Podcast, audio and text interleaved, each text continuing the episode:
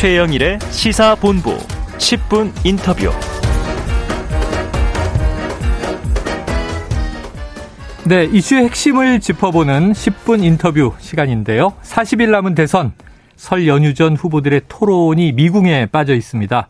양자 토론이냐, 다자 토론이냐를 두고 팽팽한 기싸움이 계속되고 있기 때문인데요. 자, 오늘은 김재원 국민의힘 최고위원과 전화로 연결해서 토론 협상 어떻게 진행될지 등등 이야기를 들어보겠습니다. 자, 김 의원님 안녕하세요. 네, 안녕하세요. 오늘 그 속보가 하나 나와서 요거 먼저 여쭤보겠습니다. 국민의힘에서 대구 중남부 지역은 무공천한다. 자, 의원님 이 지역구 출마 계획 있으신 걸로 알고 있는데 네. 어떻게 하십니까?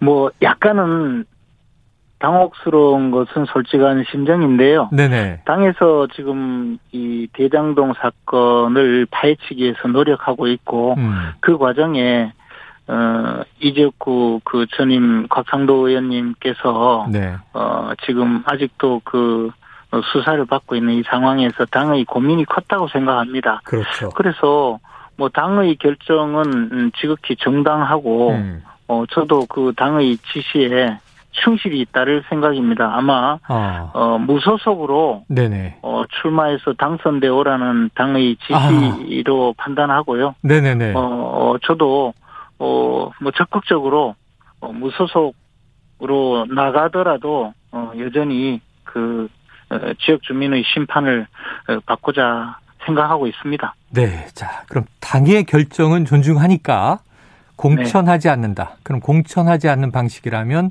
결국은 당을 떠나서 무소속으로라도 당선이 돼서 돌아오면 되지 않겠는가? 뭐 어차피 저 네. 어, 당의 의사는 분명한 것이거든요. 네네네. 그리고 제가 그 최고위원으로서 또 지역에서 심판을 받고 선택을 받아야 네네. 이 지역의 대선에서도 도움이 되리라고 생각을 하고 있습니다. 아 그래요. 지금 딱 의원님 말씀해 주신 그 전략을 어, 엊그제 이제 요 프로그램에 이 조대원 전 당협위원장이 나와서 고양시청 당협위원장이죠. 그런 방법도 있다 하는 얘기를 하셨는데 하지만 그래도 어쨌든 무소속으로 나오시면 좀 더 어려울까요? 공천 과정을 거치는 것보다? 어, 일단 뭐 당의 조력을 받지 못한다는 점에서는 음. 분명히 어려움이 있지만 네. 지역 주민들과 충분히 소통해서 또 어, 왜 이 지역의 그 어, 국회의원이 되어야 되는지를 잘 설명하고 이해를 네. 구하고 그렇게 또 자유롭게 어, 그 활동할 수 있기 때문에 좋은 면이 많다고 생각하고 있습니다. 네, 그리고 당에 부담을 주지 네. 않는 것도 좋은 것이고요. 알겠습니다. 또 이게 대선과 함께 치러지는 재보선이다 보니까 어려움이 있는데요. 자 민주당이 일전에 먼저 이 세 군데 귀책 사유가 있는 지역구는 무공천한다. 국민의힘은 어떻게 할 것인가 지켜봤는데 대구는 무공천. 그런데 서초감은 공천을 한다고 했어요. 이렇게 두 개 지역에서 왜 하나는 무공천하고 굳이 또 서초갑은 공천을 하겠다고 한 걸까요? 왜 나눈 걸까요?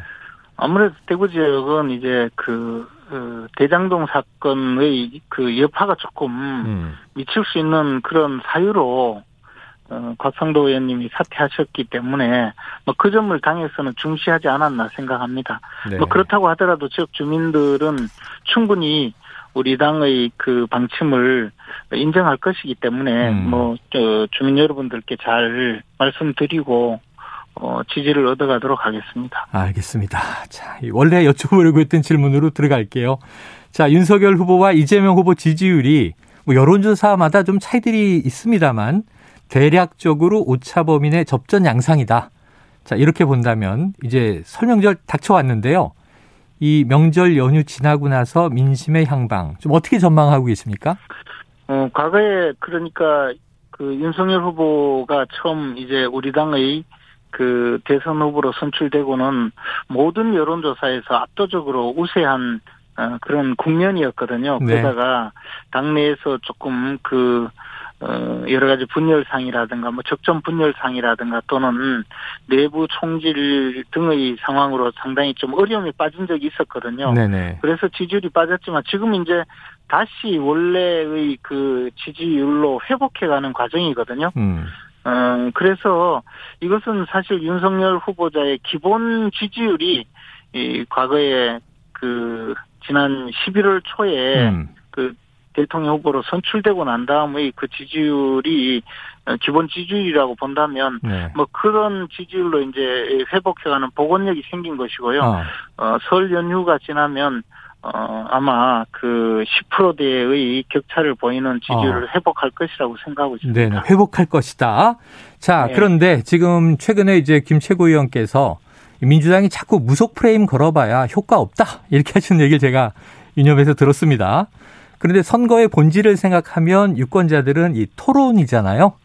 네. 정책이나 공약 그리고 또 이제 대통령 후보 됨됨이 이걸 토론에서 많이 검증을 하는데 이게 참 보기가 너무 힘들어요. 지금 양자 토론이냐 뭐 다자 토론이냐 국희 국민의힘이 제안을 한 양자 토론 있는데 자 이걸로 갑니까? 어, 일단 저 원래 이재명 후보가 네.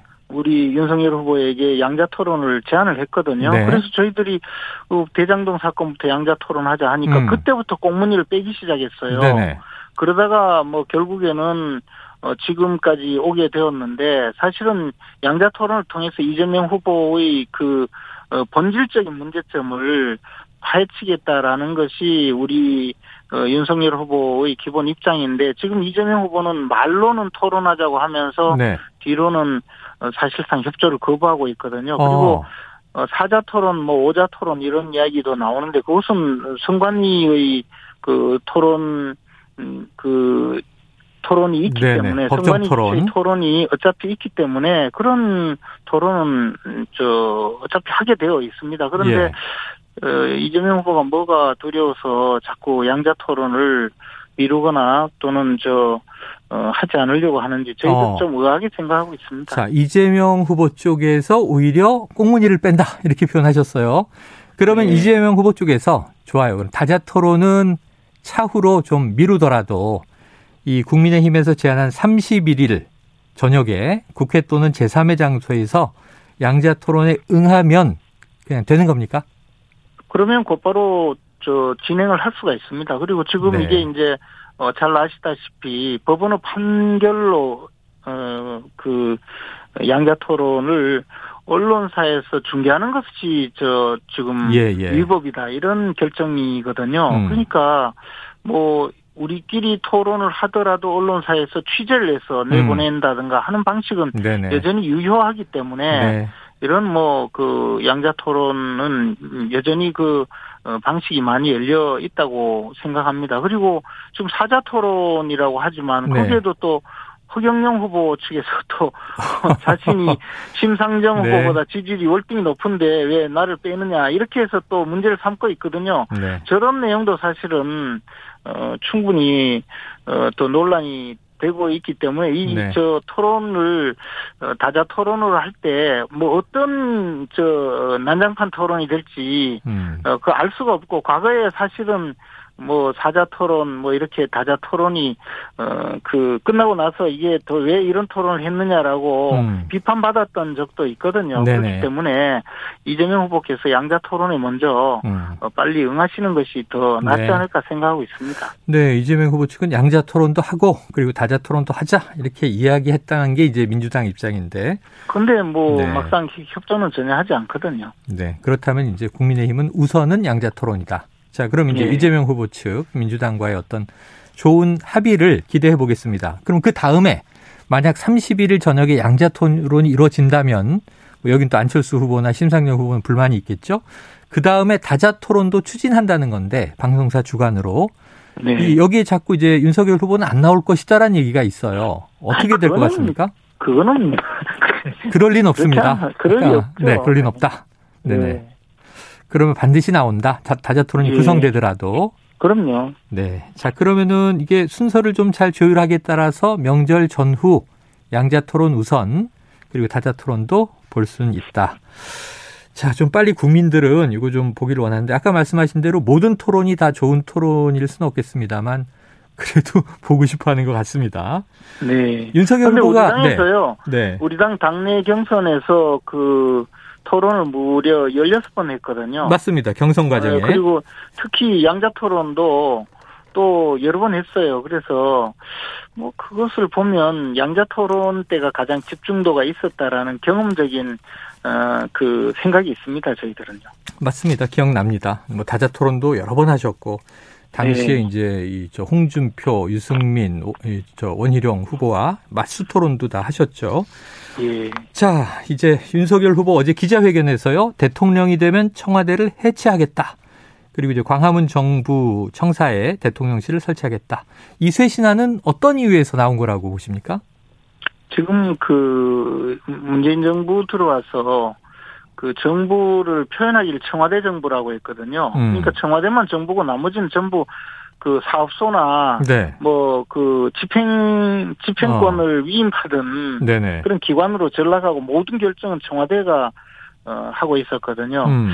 이런 것이 뭐 진짜 들리는 소문으로는 좀 믿을 수는 없지만 뭐 장관은 과장급 인사조차 못한다라는 어. 정도로 그런 이야기가 있을 정도였거든요. 그러니까 사실 청와대의 결정이 어, 잘 되면 괜찮지만 몇몇 끼리끼리 모여서 마구 결정을 하고 실질적으로 국민들과 대화도 하고 국민들의 사정과 아, 국민들의 그 어, 애환을 그래도 좀 접하고 있는 각 부처에서는 청와대의 잘못된 결정을 그냥 집행하느라고 어, 모든 그 어, 국력을 쏟는 그런 어, 모습을 많이 봐왔습니다. 대표적인 네. 것이 이제 뭐 주택 정책인데요. 음. 이런 것이 사실 청와대의 결정 음, 만능주의, 청와대의 비대화 또 청와대가 정부의 모든 역할을 대행하는 것이 사실 어, 민주 정부 이념에도 맞지 않고 또 그 실질적으로 그 국민들이 원하는 그런 우리 정부의 모습도 아니었거든요. 음. 어, 윤석열 후보는 그 점에 대해서 오래전부터 어, 지적이 많았었는데 이번 기회에 네. 청와대를 그 본연의 업무 대통령을 보좌 하고 음. 어, 나머지 모든 어, 행정각부에서 정부의 정책을 어, 집행하고 결정하는 그런 본연의 모습으로 그 만들어서 민주정부의 그 모습을 제대로 갖추겠다 그런 의미로 네. 어, 제시한 공약입니다. 알겠습니다. 자, 이 김채고 의원께서 아까 이 무속 프레임 안 먹힌다라고 얘기하셨다는 얘기를 제가 먼저 좀 자락을 깔았는데요. 이 최민희 전 민주당 의원이 또 이제 배우자 김건희 씨를 이제 거론했습니다. 이게 주장인데 이 개명한 이름인 김건희의 건자가 건진법사와 일치하지 않느냐. 건진법사의 신딸이다. 이런 의혹을 제기했어요. 전 신딸이 뭔지도 잘 몰랐는데 이 무속에서 개통을 이어받은 사람이다라는 뜻이라고 해요. 어떻게 들으셨습니까?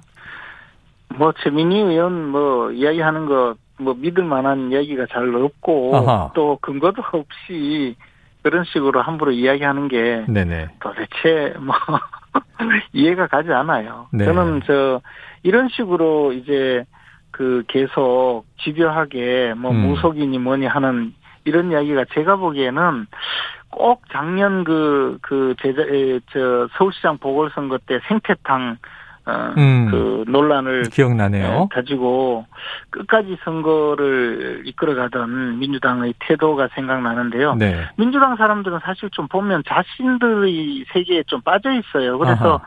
어, 이런 주장을 계속하면 국민들이 믿어줄 거다. 그래서 우리가 어, 예, 저 생각하는 목적을 달성할 수 있다는 자도취에 좀 빠져 있거든요. 그래서 네네. 뭐 마구 이야기하는 거예요. 근거 없이. 음. 그러다가 선거가 끝나면 또 뭐 언제 그랬느냐는 듯이 음. 아무런 또 뭐 검증도 없거든요. 네네. 예컨대 뭐 얼마 전까지만 해도 김건희 씨가 무슨 뭐 어, 저 주가 조작의 전주라고. 막 주장하다가 지금 아무 소리 안 하잖아요. 음. 윤석열 후보 보고는 뭐 고발 사주로 구속된다느니 무슨 용산 세무서장 어. 어, 사건에 연루가 되어 구속된다든지 온갖 소리 다 하다가 지금 조용해졌거든요. 네. 뭐 좀 왜 그러는지 모르겠는데 이게 말이 되는 이야기니까 어. 한글로 건자 이름이 같다고 해서 네. 뭐 신딸이라고 그러면 대한민국의 건자 이름 가진 여성들은 전부 그건건 네. 건진이라는 분의 신딸이 되나요? 그건 뭐 도대체 이해가 안 갑니다. 알겠습니다. 이건 조금 뭐 참 난감한 어떻게 해석하기가 좀 이제 힘든 네. 대목이고요.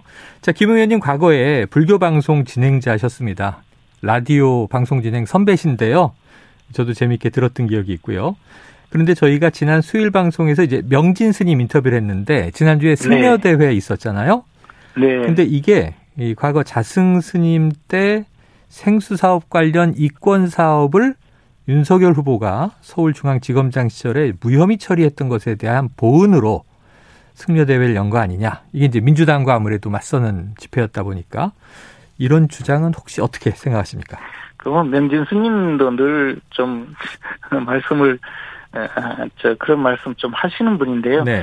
제가 알기로 지금 승려 대회를 주도한 분이 자승 전 총무원장이다 이런 일단 주장이고 네. 그것이 이제 자승 전 어, 총무원장의 비리를 덮어준 데 대한 음. 그 보훈이다 이렇게 네네. 주장하는데요. 과연 그 그런 논란이 가능할지 그럼 전국에 5천여 네. 명의 그 스님들이 모인 승려 대회가 전부 음. 어, 자승 전 총무원장의 개인적인 어, 욕심으로 음. 그 어, 이루어진 것이라고 이야기하는 그 모인 스님들은 어떻게 생각할지 그걸 한번 저 어. 돌이켜 봐야 되고요. 네네. 아니 뭐 저 전부 근거 없이 뭐냐 무- 무조건 그냥 의혹만 제기하고 마시는데 네.